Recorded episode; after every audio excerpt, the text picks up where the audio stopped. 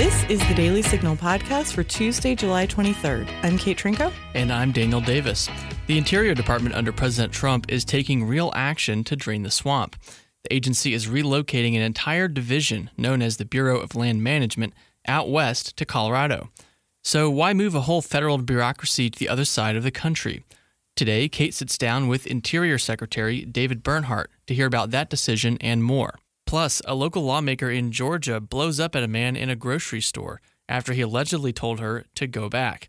But it's not quite what you think. We'll discuss. By the way, if you're enjoying this podcast, please consider leaving a review or a five star rating on iTunes. Now, onto our top news. President Trump's feud with the squad, or Representatives Ilhan Omar, Alexandria Ocasio Cortez, Ayanna Presley, and Rashida Tlaib, all Democrats, continues. Here's the remarks Trump made Monday via The Hill. Congresswomen, uh, what they've said about Israel, what they've said about our country, uh, when they uh, talk about disgusting people, when they talk the way they talk, when the one mentioned that uh, brown people should speak for brown people and uh, Muslim people should speak for Muslim people. And you hear all this. It's not what our country is all about. No, I think they're very bad for our country. I think they're very bad for the Democrat Party. I think you see that. And uh, they're pulling the Democrats way left. Nobody knows how to handle them. I feel they're easy to handle. To me, they're easy to handle because they're just out there. They're very bad for our country, absolutely. No, I don't think. No, no, no racial tension. No, no, there's no racial tension. Look. Trump also tweeted, "quote The Squad is a very racist group of troublemakers who are young, inexperienced, and not very smart. They are pulling the once great Democrat Party far left and were against humanitarian aid at the border, and are now against ICE and Homeland Security. So bad for our country." Well, Congresswoman Rashida Tlaib responded to the president's Twitter remarks with defiance. Here's how she opened her speech on Monday at the NAACP's annual meeting in Detroit. Hello! Yeah, I'm not going nowhere! Not until I impeach this president! Via CBS's David Begnaud, here's the sound of Puerto Rico protests on Monday.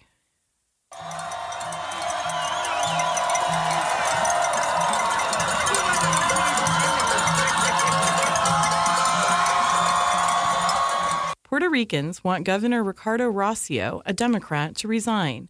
The protests come after hundreds of pages of private chats between Rosselló and others were leaked. Quote, the chats revealed profanity laced, misogynistic, and homophobic comments, as well as barbed and cynical remarks about different topics, including jokes about deaths following Hurricane Maria in 2017, NBC News reported. President Trump also weighed in. He's a terrible governor. I think you have an even worse mayor of San Juan. She's horrible. I think she's horrible. I watched her. My people did nothing but complain about her when we helped them with their hurricane problem. Uh, the mayor of, of, San Juan, Puerto Rico, is a horror show. She's incompetent, grossly incompetent. Uh, at the same time, the governor is not good. So the United States Congress, you won't believe this. Please close your ears because this would be, gave Puerto Rico $92 billion last year for hurricane relief. Now, they haven't got the money, all of it, but they've got a lot of it, but they're scheduled to get. The Congress of the United States handed them $92 billion. And that $92 billion is in the hands of incompetent people and very corrupt people. But the governor has done a terrible job, and the mayor of uh, San Juan has, she's horrible. I think she's just terrible. She's so bad for her people. Well, President Trump is disputing Iran's claim to have busted up a U.S. spy ring in Iran, calling the claim totally false. Iran recently said it identified and arrested 17 Iranians suspected of spying for the U.S., and that some of them have been given the death sentence. President Trump says that's a false report, and Secretary of State Mike Pompeo echoed the president on Fox and Friends, saying, quote, The Iranian regime has a long history of lying. I would take with a significant grain of salt any Iranian assertions about actions that they've taken. Well, Britain is taking a harsher stance against Iran after a British flagged ship was seized in the Straits of Hormuz by Iran. Quote, Under international law, Iran has no right to obstruct the ship's passage, let alone board her. It was therefore an act of state piracy, British Foreign Secretary Jeremy Hunt said, according to Reuters. We will now seek to put together a European led maritime protection mission to support safe passage of both crew and cargo in this vital region. Well, Hong Kong police cracked down on protests yet again on Sunday, firing tear gas at thousands of protesters gathered outside of government buildings. One of those buildings was China's official liaison office, where protesters defaced the national emblem and threw eggs at the building before being driven back by riot police. This was the seventh straight weekend of protests that have garnered visible support from well over a million people in Hong Kong. Residents there are protesting what's called the extradition bill in the legislature, a bill that would allow detained people in Hong Kong to be extradited to mainland China at the request of Beijing.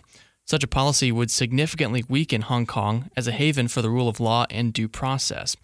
Hong Kong's chief executive, Carrie Lam, has declared the bill to be dead, though she hasn't formally withdrawn it or resigned, as the protesters have demanded.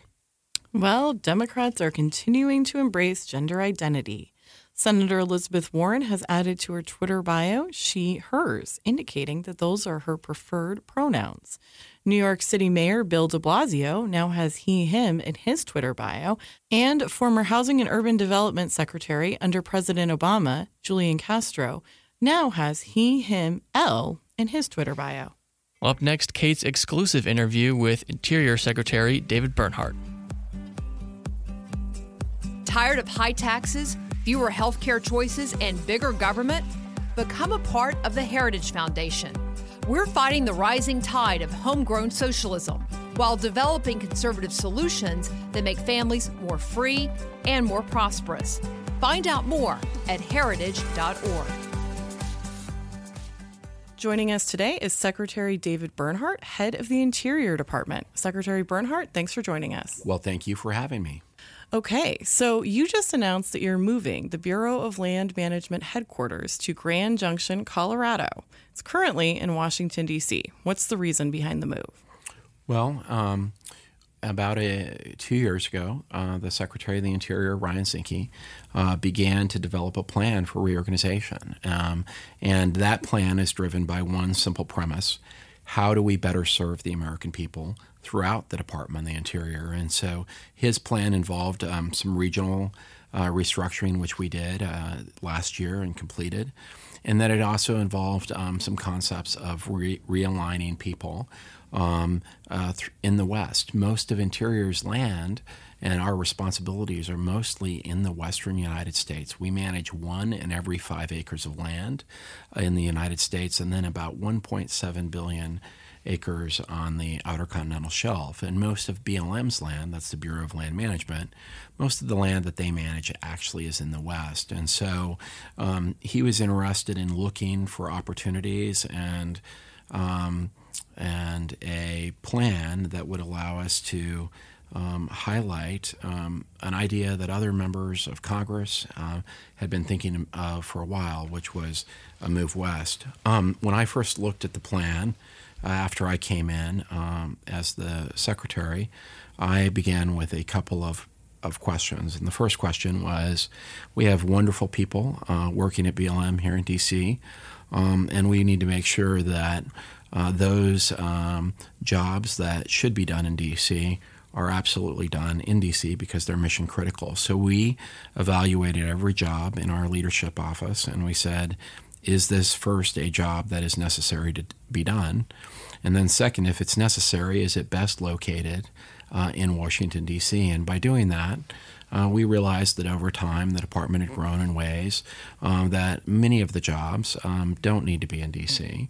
Um, and on top of that, um, our leadership, sending our leadership west, would give them a, a, perspective of being close to the lands that they manage, uh, near the communities that um, have the lands uh, surrounding them that they manage, and and would make them um, be in a situation where they would have to travel um, uh, a shorter distance to be within the uh, leadership areas uh, that they lead. And so we began a process of looking, came up with a plan, and we've submitted that plan to Congress, um, where they'll have a period of time to look at it and see what they want to say to us, uh, and then we'll begin to implement, um, uh, hopefully. Okay. And I mean, I would just say, you know, someone who lives in the DC bubble, it might be interesting to see if some bureaucrats are thinking outside the bubble, literally, but we'll see what happens. Well, we have a lot of great people, and um, the reality is, many uh, folks uh, some folks in our organization have not wanted to be promoted because it would require them to move uh, to Washington D.C. Um, and and we have people that'll be very excited to leave, and we'll have other people that aren't, and we'll work with them to try and find a good solution for everybody. Okay. So you mentioned respect and be a good neighbor as the words that reflect your view on what federalism means for the Interior Department during your remarks at the Heritage Foundation earlier today. Can you expound on that? Uh, sure. Um, you know, I, I believe that um, at the Department of the Interior, uh, unlike um, a number of agencies that federal agencies that have delegated programs uh, where they have an authority that's been then delegated to the state for implementation, we have a few of those. But most of our work is um, authorizing things to take place on our land or actually carrying out um, activities on that land, such as fighting fire, um, and and so um, when we um, when we are taking an action, what we need to do is be mindful that um, we have neighbors. Uh, we have states, we have private citizens, we have localities, um, all that are um, potentially impacted by the decisions we make. I grew up in a very small town in western Colorado, a community that was virtually surrounded by federal land. And as a result of that, um, the decisions that the local land managers made um, carried with them the hopes and dreams of my entire community at times.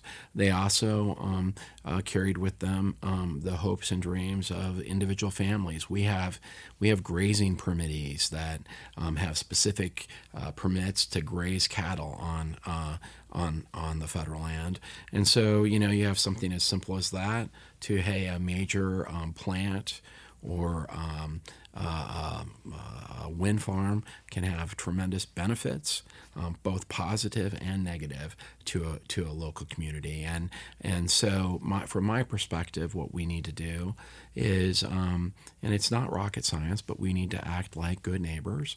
We need to approach um, our neighbors, visit with them about what we're doing, get their input, and um, and see if we can come up with um, solutions that are best for the entire community. Okay, and then you also mentioned on the issue of the sage grouse, you worked with seven states. Can you tell us about that example and how that worked? Sure, that's a great example. Um, for for for really, um, I guess I would say for almost uh, 20 years, there's been great attention uh, to um, the plight and the potential protection of um, the greater sage grouse, which is a wide roaming um, bird uh, in the western United States um, that is susceptible to things like uh, fire, drought, um, uh, encroachment in, in, a variety of ways. And with the sagebrush ecosystem um, being um, uh, something that's very important to a whole host of species, uh, a lot of attention has been uh, taken at sage grouse over time, and it's driven on one hand, by the fact that the Endangered Species Act um, provides a regulatory mechanism um, to to protect um, birds and other animals um, and f- fauna that um, that are that merit protection under the act based on five factors. The the sage grouse is not a listed entity, but at times it's warranted listing, and um, the states really at the beginning of um, at, at, the in the Bush administration began an effort to work with the Department of the Interior on a whole host of efforts to ensure that we were doing things better for the sage grouse collectively. Uh, Secretary Salazar, uh, when he was the Secretary of the Department of the Interior, went out throughout these western states and said, "Look, I want to work with you and develop a plan that would be helpful, um, helpful to the sage grouse, and also um, respectful and responsible for you. Uh, he did that. Uh, he came up with a plan. At least this is what the the, the governors told me. Um, worked together on the plan, and then uh, a different secretary came in and made some decisions that went that departed from those plans quite significantly. So when Secretary Zinke uh, became secretary, um, he heard a lot from the governors about those plans. Um, and so, recognizing the need to be very responsible to the sage grouse, um, uh, he, uh, when I first joined the department, he came to me and said, "Look, I want you to go work on the sage grouse uh, issue and see if we can come to a better resolution." And so, what we did uh, is we sat down with uh, the various governors and we said to them, "Look, we need to be very responsible here for the sage grouse and recognize the tremendous investment that the states and local communities and federal government had put over a period of years into uh, having a successful sage grouse program. Um, and we understand that you have problems with your plan, or maybe you don't. And um, certain governors said to me, I have no problem. I love my plan. And for those governors, we said, okay, um, well, we'll let you keep your plan. Other governors uh, had concerns, um, some big concerns, some little. And what I did is worked with each governor and said to them, look, you need to be responsible for the fact that what you asked for, you have to remember that you have neighbors here too that are all affected by your decision. And these governors were incredible at making requests that were targeted and and um, and uh, focused, but at the same time recognize the broader need of everybody uh, to be responsible. And it's a great example of uh, whether you're a red state governor or a blue state governor, you can make uh, you can make a great decision, come to a good place, recognizing that you too could impact your neighbors in a particular way. So they came up with some ideas. We tried to work with those ideas. Went through a public process to. Um, uh, to, to sand those ideas uh, and then finalized a plan. And when we finalized the plans, uh, the variety of plans. The governors stood there with us, red state and blue state, uh, in support of the changes for their plans. And I think that that is indicative of um, a whole host of things that we're working on uh, collaboratively with governors of, um, of all stripes. Okay. So you recently opened up, I believe it's 1.4 million acres for hunting and fishing that previously were off limits. Um, why did the Interior Department decide to do that, and what does that mean?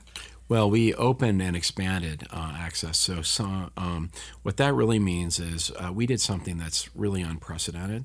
Um, we, our Fish and Wildlife Service, uh, we have 10 uh, hunt and fish chiefs, and they went line by line through um, our regulatory programs and said, look, we all recognize that wildlife conservation, a critical component to wildlife conservation, is getting folks outdoors um, uh, conserving uh, wildlife, and then engaging in hunting and fishing activity. Well, why is that?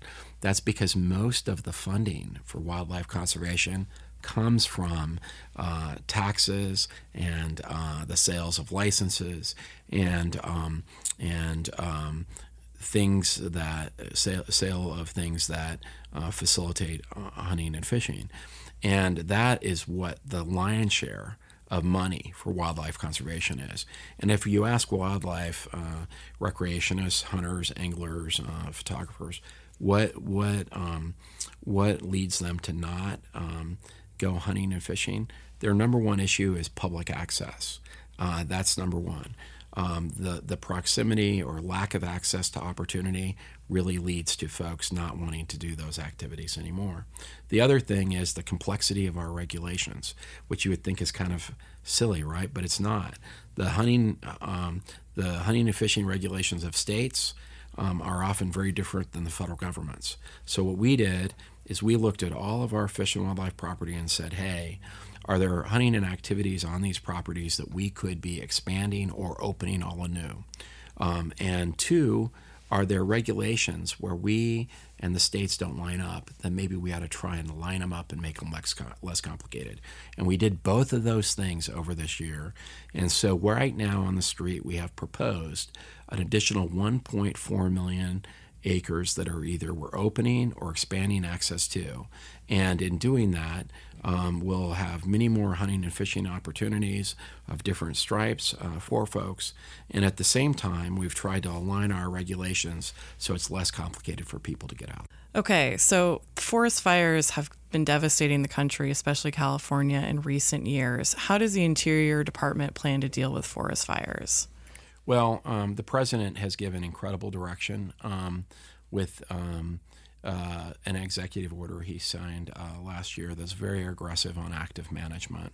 Um, the president, obviously, as you know, we had terrible tragedies in um, in California last year. The president um, uh, visited those areas and came back, uh, I think, convinced with that he needed to give us clear direction and have us working with the states. So, um, in, we we do a very significant amount of uh, treatment um, to um, try and actively manage our forests better. They've they've not been actively managed um, for for a, a, really long time. Uh, last year, I think uh, we did 2,500 treatment uh, projects. Um, over 170,000 acres um, have been managed for uh, resource purposes. I just um, proposed a um, proposed uh, uh, plan that has 11,000 acre, 11,000 miles of, of proposed.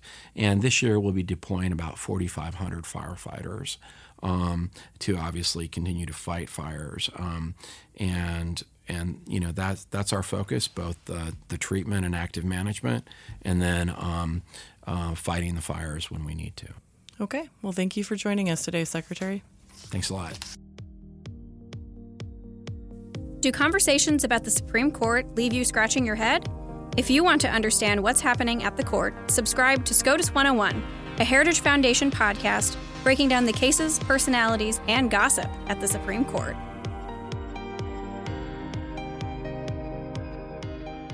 So last week, Erica Thomas, a state representative from Georgia who is black, posted an emotional Facebook Live. And just so you know, there is adult language used in this clip. I decided to go live because I'm very upset because people are getting really out of control with this. With this white privilege stuff.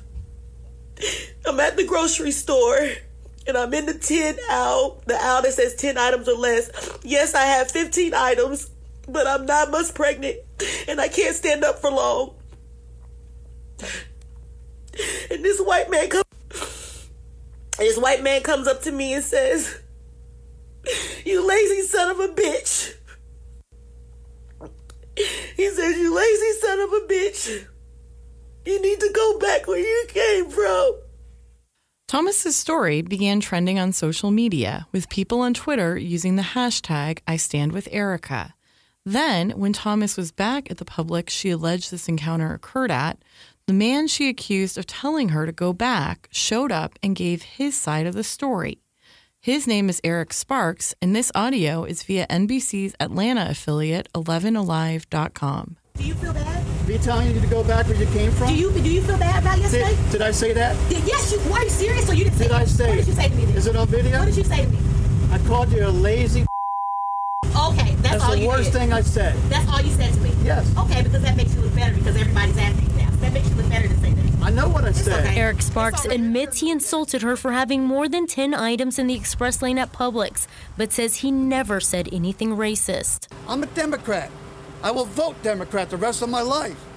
Okay? So to call me what she wants to believe for her political purposes, to make it black, white, brown, or whatever, is so untrue. As recently as July 14th, he posted a derogatory comment on Facebook against President Trump and in support of the four congresswomen after President Trump said they could go back if they didn't like it here in the U.S. But via WSB TV in Atlanta, Thomas didn't back down. Here's what she had to say during a press conference on Monday. Today, Representative Thomas came forward and reiterated her claim and says she wants police to file charges against that man. I started to tear up, but I was embarrassed. I was embarrassed and I was scared for my life. So, joining us today to discuss is Thalia Rampersad, our multimedia producer who got a little invested in this topic when we were discussing it before the show. So, Thalia, thanks for joining us. Thanks for having me on, Kate. Okay, so Thalia, Daniel, what do you think? I think we need to take this for what it is. And I also want to start with the disclaimer that I'm making no accusations, but I also want to come at this from more of a skeptical point of view because I think that maybe we won't be hearing that side of things in the discussion.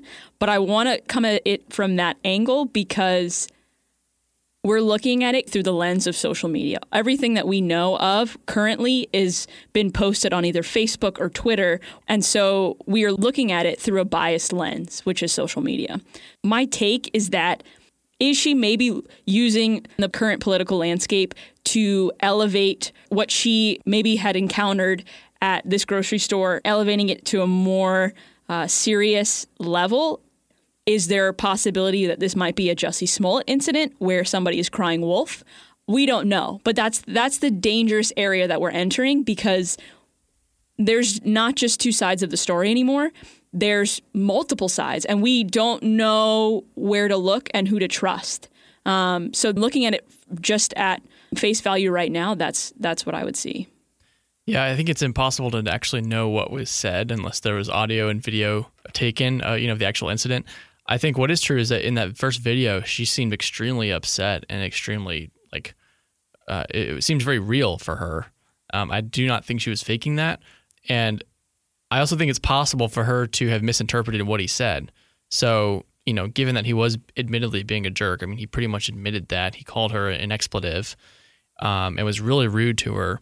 Um, and given the kind of heightened tensions after Trump's comments, which did use the term go back in a way that really affected a lot of people's thinking, uh, I can see her having that on her mind and then misinterpreting the words go back uh, to mean something racist when he really was just being rude to her, saying go back to, you know, go to the different different aisle, different line. So it just seems like a, a very, to me, a very tragic uh, series of events being misinterpreted by people. And that's kind of where we are. But I think it shows the importance of having the other side of the story, you know, because um, I can see people totally making up their minds until they see him come into the press conference and say, actually, that's not what I said. I just said, you know, to move. So I certainly hope it would be amazing if Publix uh, has security video or something, or someone randomly had their cell phone mm-hmm. video. I would love to see what actually happened. I am not confident that we ever will. Um, I am very frustrated by her decision to put this on social media. I am willing to agree that whether I, I think uh, Sparks made a good case that he was in no way racist, nor did he intend anything racist. I think it's possible she misinterpreted him and genuinely thought it was racist. But to immediately go onto social media, and I mean, she's a state representative. She's obviously a smart, savvy person. Uh, Thomas had to know that there was a chance that this was going to go viral. And I think what really bothers me here is like there's this trend that we have, and we saw it with Covington, and we're seeing it with other things. We've seen it. Um, I can't remember off the top of my head, but there's been a lot of racially charged incidents that go viral on social media, and it's sort of hard to know what's true and what's not true because we don't have video or we don't have whatever. But people, that doesn't stop Twitter mobs from going after people. It doesn't stop real life consequences to people potentially. Like, it just makes someone a public figure who didn't necessarily do that. And racism is basically close to the worst thing you can do in American life right now. And it obviously is a horrendous thing to do. At the same time, you know, I'm sure like both of you, I think very carefully before I accuse someone in any public platform. In fact, I'm not sure I have ever accused a person, not of racism, but like of anything serious on a public platform. And it strikes me as this was a very ambiguous situation for her to put this you know, to come as a public official and talk about it publicly.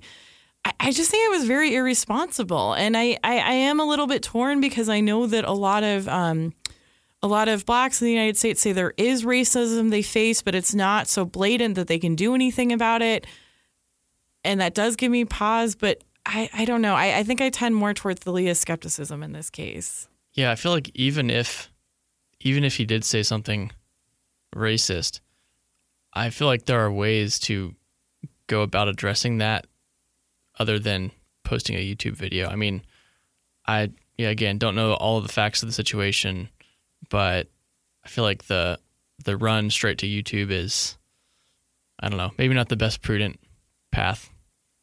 And again, Kate, to your skepticism about posting it on a social media platform, you have to know that when you post something on a social media platform, you are now inviting all of your followers and even folks who don't follow you, who now just know about the story through word of mouth or trending topics on Twitter, are now invited into this conversation. Sometimes it becomes an argument.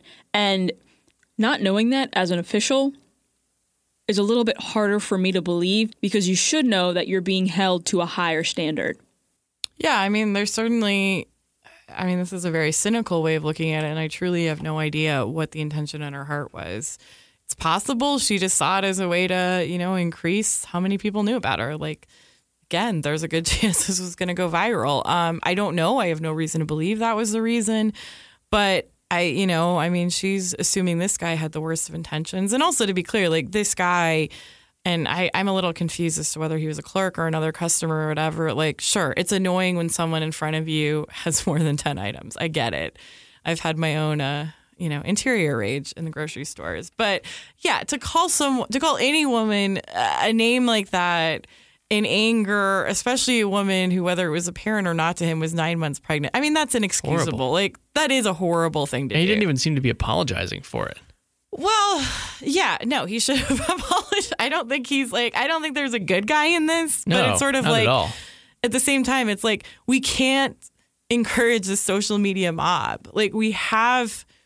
We have a legal system in this country. I mean, we heard on that local station that she's now reporting this to police. I'm a little confused as to what law this would violate, but like, I, I don't know. We have a legal system, and some injustices just may not be able to be remedied. I Uh, mean, I also don't understand an employee at a store saying that to a customer.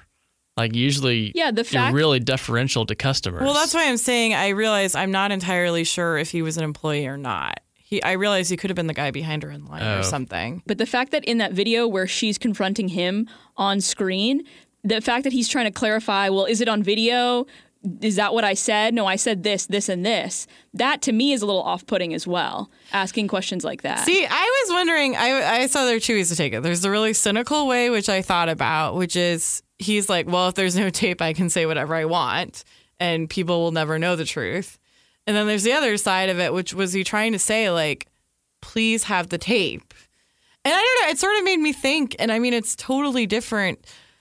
Um, you know, but we have these police incidents, and I support police wearing body cams. I think that is wise. I think that, you know, we have these incidents, many of them racially charged, and it's helpful to see the actual footage and not just have to guess it. Um, but it almost makes me wonder like, are we moving into a society? This is a little bit paranoid, but like, should every person be wearing a body cam? Like, I mean, I don't know. It's sort of horrifying to think. Yeah. We're moving that- into Black Mirror territory. I haven't seen it. Sorry, I don't watch Prestige TV. But um, yeah, like, are we in a place That's where kind of like, scary when you mention it. well, yeah. I mean, think about it. Like, I I don't think I've ever lost it in a grocery store. It's not totally beyond Yeah. all possibility. But like, think about something that you sort of assume is just in this small world, and it suddenly Yeah. goes online. Right. And your bad action is there. And maybe what you did wasn't nearly as bad as what you're accused of doing. Like calling a woman a horrible name is horrible, but it's not as horrible as being a racist. Um, I don't know. It's sort of a scary thought that like you might be going to the grocery store and being like, uh, do you have footage? Like I didn't actually do that. I don't know. I think the end result though is this conversation is not making America better. And that is a good place for us to end. Thalia, our special guest and producer, thanks for joining us today. Always a pleasure, guys. And thank you for listening to the Daily Signal podcast brought to you from the Robert H. Bruce radio studio at the Heritage Foundation. Please be sure to subscribe on iTunes, Google Play, or SoundCloud, and please leave us a review or a rating at iTunes to give us any feedback. We'll see you again tomorrow.